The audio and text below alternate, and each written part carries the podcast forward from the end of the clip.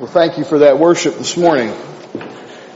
God is so good, and He is so worthy of all of our praise uh, and our worships. Thank you so much uh, for that worship. Uh, if you have your Bibles, I invite you to turn to John uh, chapter three. John chapter three. Uh, if you're using one of our pew Bibles, I think it's on 1051 or somewhere in that general page range. Uh, but John chapter 3, we're in a series of sermons uh, that we've entitled Come and See. Uh, the John the evangelist, the writer of this book, kind of has a theme woven through his book of people who come to see Jesus, who come, who they've heard about Jesus, they've come to check out Jesus, and Jesus himself offers the invitation in chapter 1, come and you'll see. Come and you'll see who I am, come and you, you'll see what I'm going to do, what I've done. Uh, and the whole idea is come and see so that, so that we would believe. That's the whole purpose of the entire Gospel of John is to learn who Jesus is so that we would believe and that by believing we would have eternal life. Now that theme of belief is no, well, is strong throughout the whole book, but probably the most famous passage of the history of Christianity is found in John chapter 3, right? John 3, 16. Now, we're not going to get there today. We're going to kind of walk our way through chapter 3 in this conversation over the course of several weeks. But this is a very powerful chapter that introduces us to this, it gives us insight into a conversation that Jesus had between him and one other person. If you think back to chapter one, uh, Andrew and the unknown disciple that we think is John, they were following Jesus, right? And Jesus says, come and hang out with me. And they spent all night, all day with Jesus. But we're not told what that conversation was like. All we're told is that after that conversation, Andrew said, we found the Messiah. I imagine that the conversation Andrew had with Jesus is similar to what Jesus is going to have with Nicodemus. And so we get this insight into what Jesus is come here to teach. Nicodemus is a religious man. He is a well-respected man. He may be the most well-respected teacher in Israel. And he has heard about Jesus and he's come to see who Jesus is. And as we look at this idea this morning of a new birth, we're going to see that religion will never restore us to what God has created us to be. That we will not find restoration in religion. We won't find our relationship with God strengthened through religious activities. Religion will not restore our relationship with God. And I think many people throughout the history of the world have asked one simple question. How do I know God? How do I know God? Or I want to know God. Tell me how to know God. Chuck Swindoll tells a story of a young man. He was a child. As a child, he desperately wanted to know God.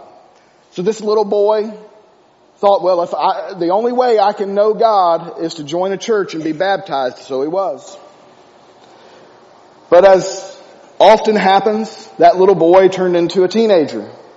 And as he turned into 13, 14, and 15, the desires of his heart changed.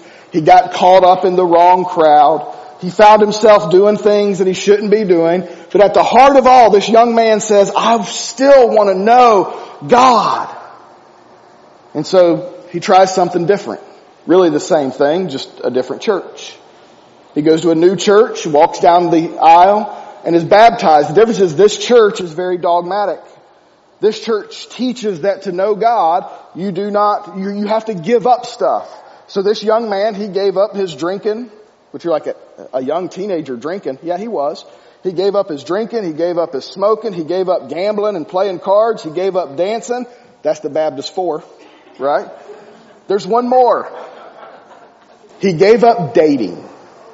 Now that's hard for a 15 year old, but he's like, I want to know God, so I'm going to do what this church tells me to do. I'm going to give it up. For two years, he lived a dogmatic lifestyle.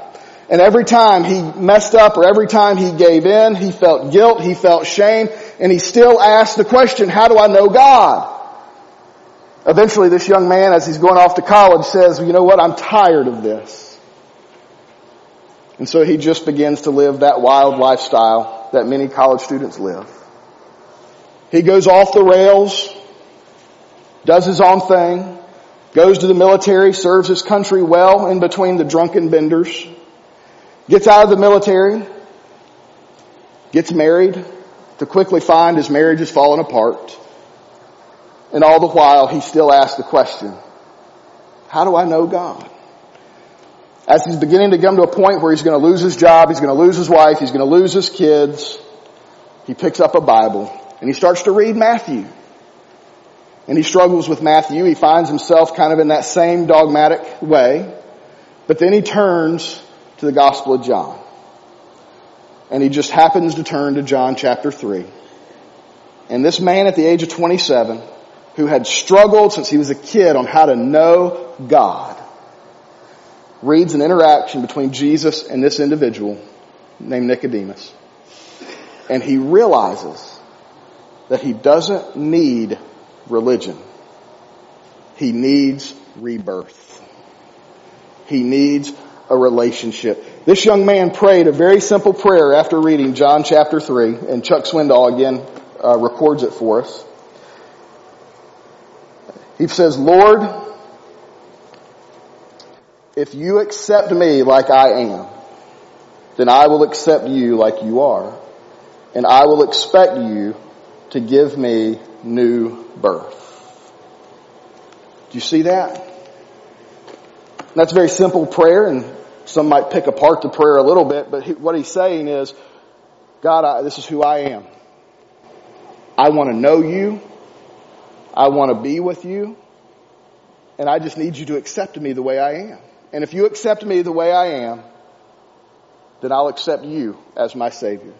And you can flip that a little bit. I don't want you to read into any theological mistakes with his prayer. But he just says, I will let you give me rebirth. I will let you transform me from the inside out. What this young man realized at the age of 27 is he didn't need religion, he needed regeneration. Religion will not restore your relationship with God. If you want to know God, then you have to be reborn by God. Here's what we read. Read with me in John chapter 3. There was a man.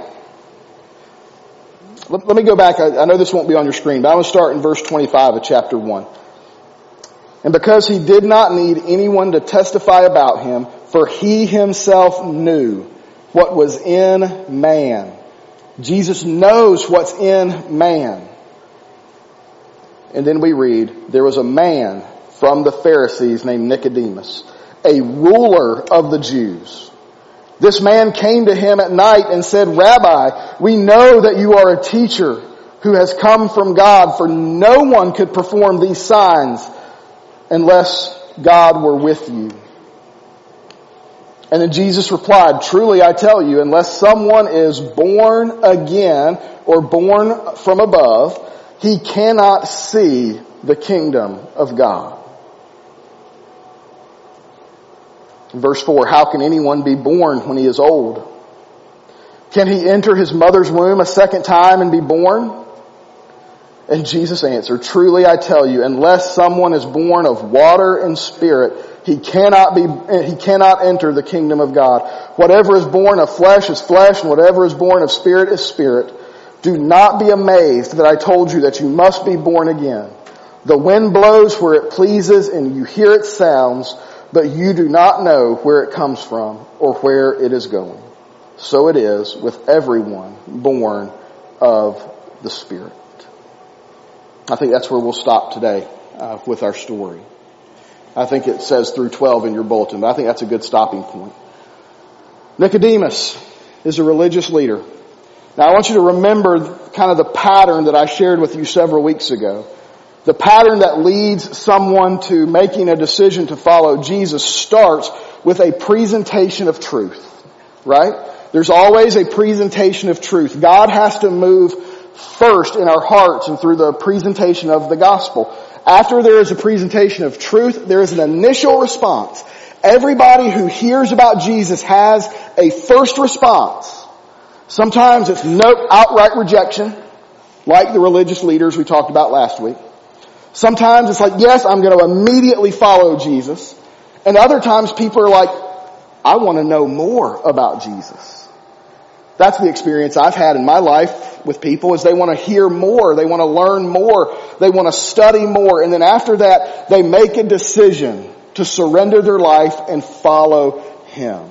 Nicodemus, I feel sure, one, I am 100% confident because of his status as a Pharisee, he would have seen Jesus cleanse the temple, was what we talked about last week. He may have been among those leaders who stepped out to confront Jesus. But we also know that at the end of chapter one, Jesus is performing signs and he's teaching. And man, don't you just wish we, we knew everything? I was talking to Teresa, the secretary, about it this week. I just wish, I wish we would know everything Jesus ever did. But if you read the end of John, John says, if I wrote everything down, there's not enough room in the world for all the books. So in Jerusalem over Passover, Jesus is teaching. He's doing signs and miracles and it's got Nicodemus' attention. See, he's heard a truth. The truth has been presented to him and now he's coming at night to see who Jesus is. He wants to learn more about Jesus. Nicodemus is an extremely religious individual. It says he is a Pharisee. A Pharisee is passionate.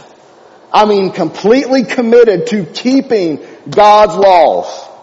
There are 613 Old Testament commandments. There are 248 do this. There are 365 do nots. It's one for every day. Right? So if you did, if you did that yesterday, don't do it today and then you're good for tomorrow. That, that, that's a joke. That's not right.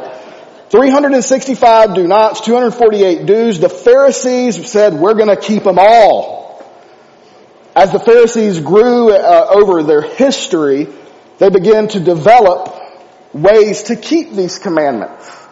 They're like, well, we need to make some definitions and we don't want to break this commandment. So the one that always gets pointed out to a lot of people is the Sabbath. The Bible says, keep the Sabbath holy. The day, day seven, it's a day of rest, a day of relaxation. The Pharisees, committed to keeping the Sabbath holy, said, what does that mean? and they had oral traditions. They wrote a book. The Pharisees had a book. It was called the Mishnah. 24 chapters on how to keep the Sabbath. Alright? And that, that's one of the 613. One, this is, I find it interesting. Key question. Are you allowed to tie a knot on the Sabbath? Yes and no. Now you're like, what? You are not allowed to take a rope and tie a knot to a bucket and lower the bucket into the well to get you a drink of water. But if you're a woman and you need to tie a knot in your clothing, you're good. Tie the knot. So I suppose if you're thirsty, grab a woman's dress, tie a knot in it, and sit it down and get you a bucket of water.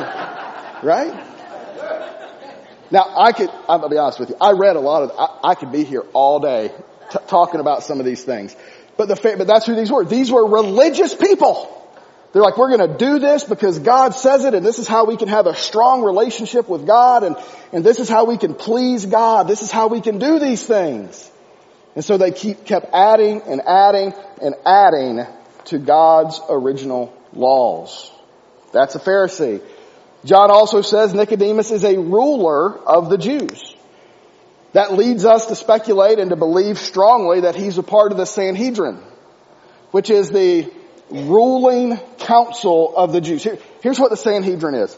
Take the United States Senate, compare them with the United States Supreme Court, put them together. That's the Sanhedrin. Roughly 70 plus guys who are uh, doing legal things, but they're also governing at the same time. Nicodemus is probably the most well respected of these men. He's probably the most influential of these men because it also says down in verse 10 that he is, uh, the CSB says a teacher of Israel. There's actually in the Greek a definite article where Jesus says you are the teacher of Israel.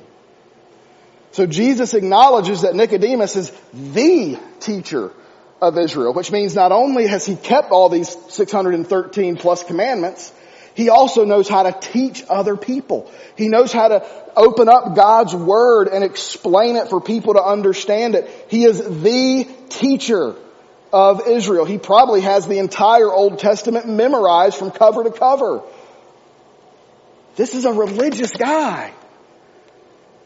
In fact, if your search committee would have got Nicodemus's resume, I wouldn't be your pastor. Because he, Nicodemus, he's perfect. And your pastor's not. Alright? I mean, this is, this, this guy is the man. He probably comes from a wealthy, well-known family. When people walked around and they saw Nicodemus, they were drawn to Nicodemus. And yet Nicodemus has something stirring in his heart where he is drawn to Jesus. Maybe Nicodemus is beginning to realize that he can't keep all these 613 commandments. Maybe he realizes that religion is not really the answer. Do you know what religion is? Religion is defined as the worship or the belief in a superhuman controlling thing like a god or gods. That's just general standard definition of religion. By that definition, Christianity is a religion. We are a religion. There's lots of religions. Nicodemus is getting ready to find out the difference between religion and Christianity. You see, almost every other religion, whether it's Islam, uh, even some parts of Judaism, uh, even though Hinduism and Buddhism, they don't believe in a heaven, they still kind of share the same mentality that humanity works for the deity. Humanity has to earn nirvana. Humanity has to do their part. When you think about Islam, humanity, people have to work to earn paradise. We serve the deity in order to please the deity, to meet the needs of the deity. That's the other religions, but Christianity is different. Christianity says, no, the deity has worked for you. The deity has provided a path of restoration for you. You don't have to do that. And so as soon as Nicodemus sits down and greets Jesus, Jesus, boom, right out of the bat, he knows his heart. He says, truly I tell you, unless someone is born again, he cannot see the kingdom of God. You need to understand this would have been slapping Nicodemus absolutely in the face. This would have caught him totally off guard. It would have been something he had never heard of before because he's a Pharisee. They're getting into heaven. And, and, and see, when, when Jesus says the kingdom of God, Nicodemus would have understood it as the end of the age. Nicodemus would have understood entering the kingdom of God as something at the end of time, at the end of the age, when people were resurrected and they would spend eternity with God. And there was a belief, by the way, that all Jewish people would get there. Unless you had some egregious blasphemy or egregious sin. And so the Pharisees are like, well, there's no way we've committed a, a, sin because we're perfect. We're guaranteed to get in. This would have hit him square in the eyes. It's like, Jesus, what do you mean? What do you mean I'm not going to get in? And Jesus says, unless you are born again, you will never see the kingdom of God. That phrase, born again, has two meanings. Uh, it's funny when you read the next next phrase uh, it, it appears that Nicodemus translates that word in his mind as again, but the word itself could also mean born from above. Some of your English translations may have that. And, and, people wrestle with, what is John saying? Is it born again or is it born from above? The answer is yes. John is masterful as he writes his gospel to take these Greek words that have two meanings and he uses them to mean both. So what Jesus is saying is you have to be born again and it has to be from above. All these religious activities that you are doing down here are not going to get you in there. You have to be born of God. You have to understand that God sent me to do the work. God sent me to save you. From above, you will find a restored relationship with God. Now Nicodemus doesn't understand. He takes it very literal. don't give him a hard time. If you're sitting there, I used to make fun of Nicodemus for, for this next little thing. Let's don't make fun of him. Because if I was sitting there talking to Jesus, I probably would have said the same thing. He's like, how can an old man get back into his mom's womb? Now, there's a lot going on.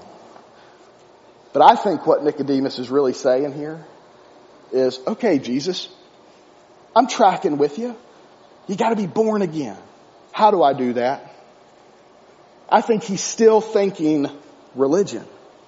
He's still thinking, what can I do? How can I go back into my mother's room? How can we get back into my mother's womb and be born again? See, he still see, how can I do this? He doesn't understand. And so Jesus is now going to try to explain it to him. He says, truly I tell you, unless someone is born of water and spirit, he cannot enter the kingdom of God. Nicodemus's mind probably would have immediately went to Ezekiel 36. Ezekiel 36 verse 25 says this. The prophet speaking as if God is speaking. God says, I will sprinkle clean water on you and you will be clean. I will cleanse you from all your impurities and all of your idols. I will give you a new heart and put a new spirit within you. I will remove your heart of stone and give you a heart of flesh. I will place my spirit within you and cause you to follow my statutes and uh, statutes and carefully observe my ordinance. As soon as Jesus said water and spirit, Nicodemus would have gone right here because he's a religious smart guy. And what the prophet is telling us is that the water and what a lot of people get confused with this verse. Don't let it trip you up. The water is very symbolic of cleansing. Think about baptism. When people are baptized, the baptism itself doesn't save anybody, but it represents a cleansing. It symbolizes, uh, it's an outward symbol of a cleansing where we are being cleansed of our sins. We are dying to ourselves and we are being reborn. This idea of spirit is very supernatural. Where Jesus is saying, uh, I'm going to give you a new spirit. I'm going to put my spirit within you. My spirit is going to work inside of you to do this work of rebirth. Now we don't understand that. We don't understand how the Spirit works. We don't understand how God comes into us and transforms us from the inside out. This week when I was studying, I, I came across a hymn.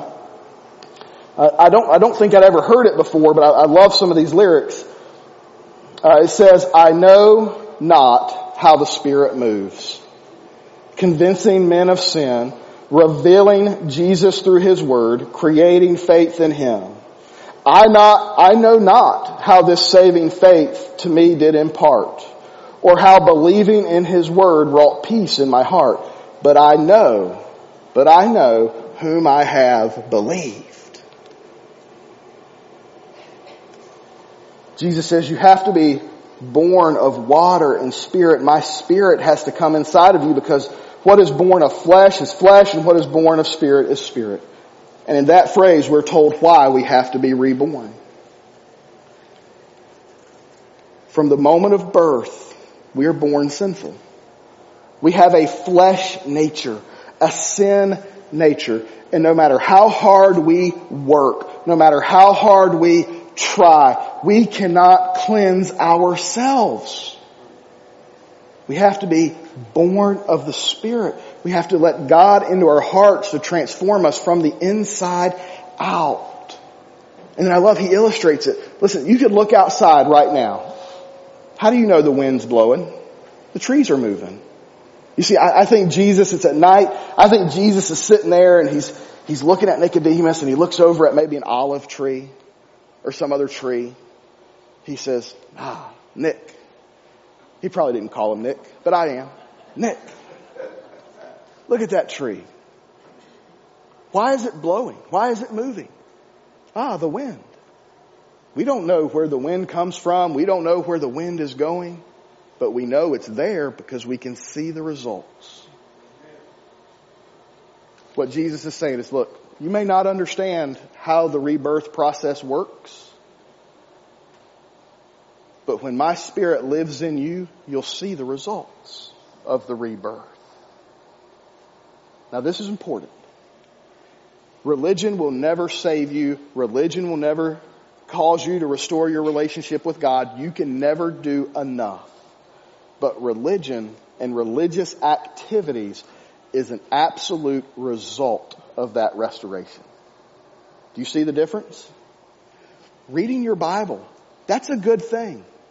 You know, we make fun of the Pharisees a little bit, but let me tell you something. Knowing and memorizing God's Word, that's a good thing.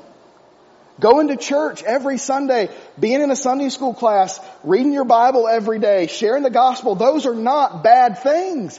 Those are essential things, but they are a result of your faith, not the reason for your faith. Restoration comes through rebirth when you put your faith in Jesus and the result is that you will have a desire in your heart to obey what the Lord has told you to do. So that is vitally important to understand. So this morning there's some of you may be sitting here. Maybe you're like Nicodemus.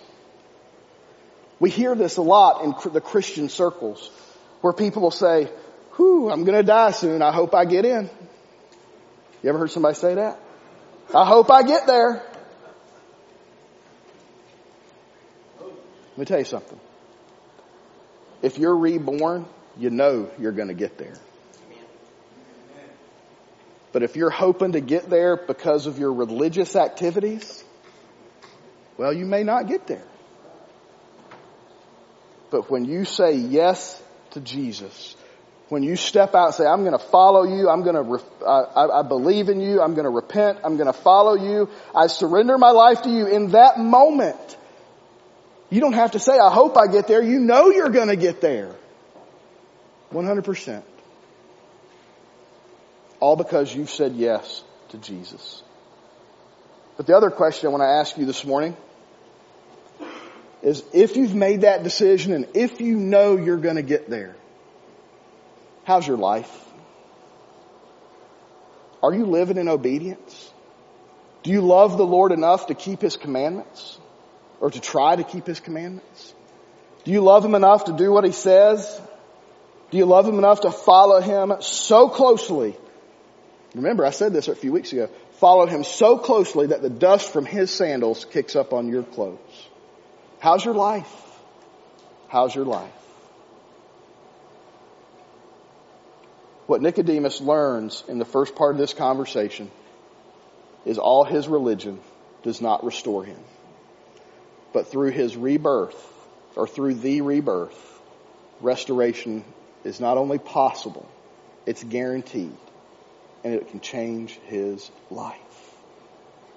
The next thing Nicodemus says is, how can these things be? You have to come back next week to find out. Let's pray together. Father, we thank you so much for giving us a picture of this conversation between Jesus and this man. Father, a man who is seeking you, a man who is who is wanting to know more. And we, we don't know what decision he makes, but it's a clear picture of the decision we need to make. That we need to be reborn from, by your spirit. That we need to say yes to Jesus. And this morning during this last song of invitation, if there is anybody who is here who does not know you, has not put their faith in you. If there's anybody here who says, I don't know if I'm going to get there or not, I hope so. May you draw them today to surrender so that they can know for sure that they are saved. And Father, help all of us in light of what you have done for us, in light of our love for you. Help us to have a desire to do what you have told us to do. Father, we love you and we thank you. In Jesus' name, amen. amen. Thank you for joining us today. We hope that the Lord has spoke to your heart and has blessed you through this message. If you would like more information about a personal relationship with Jesus Christ, please reach out to us at one of the following locations.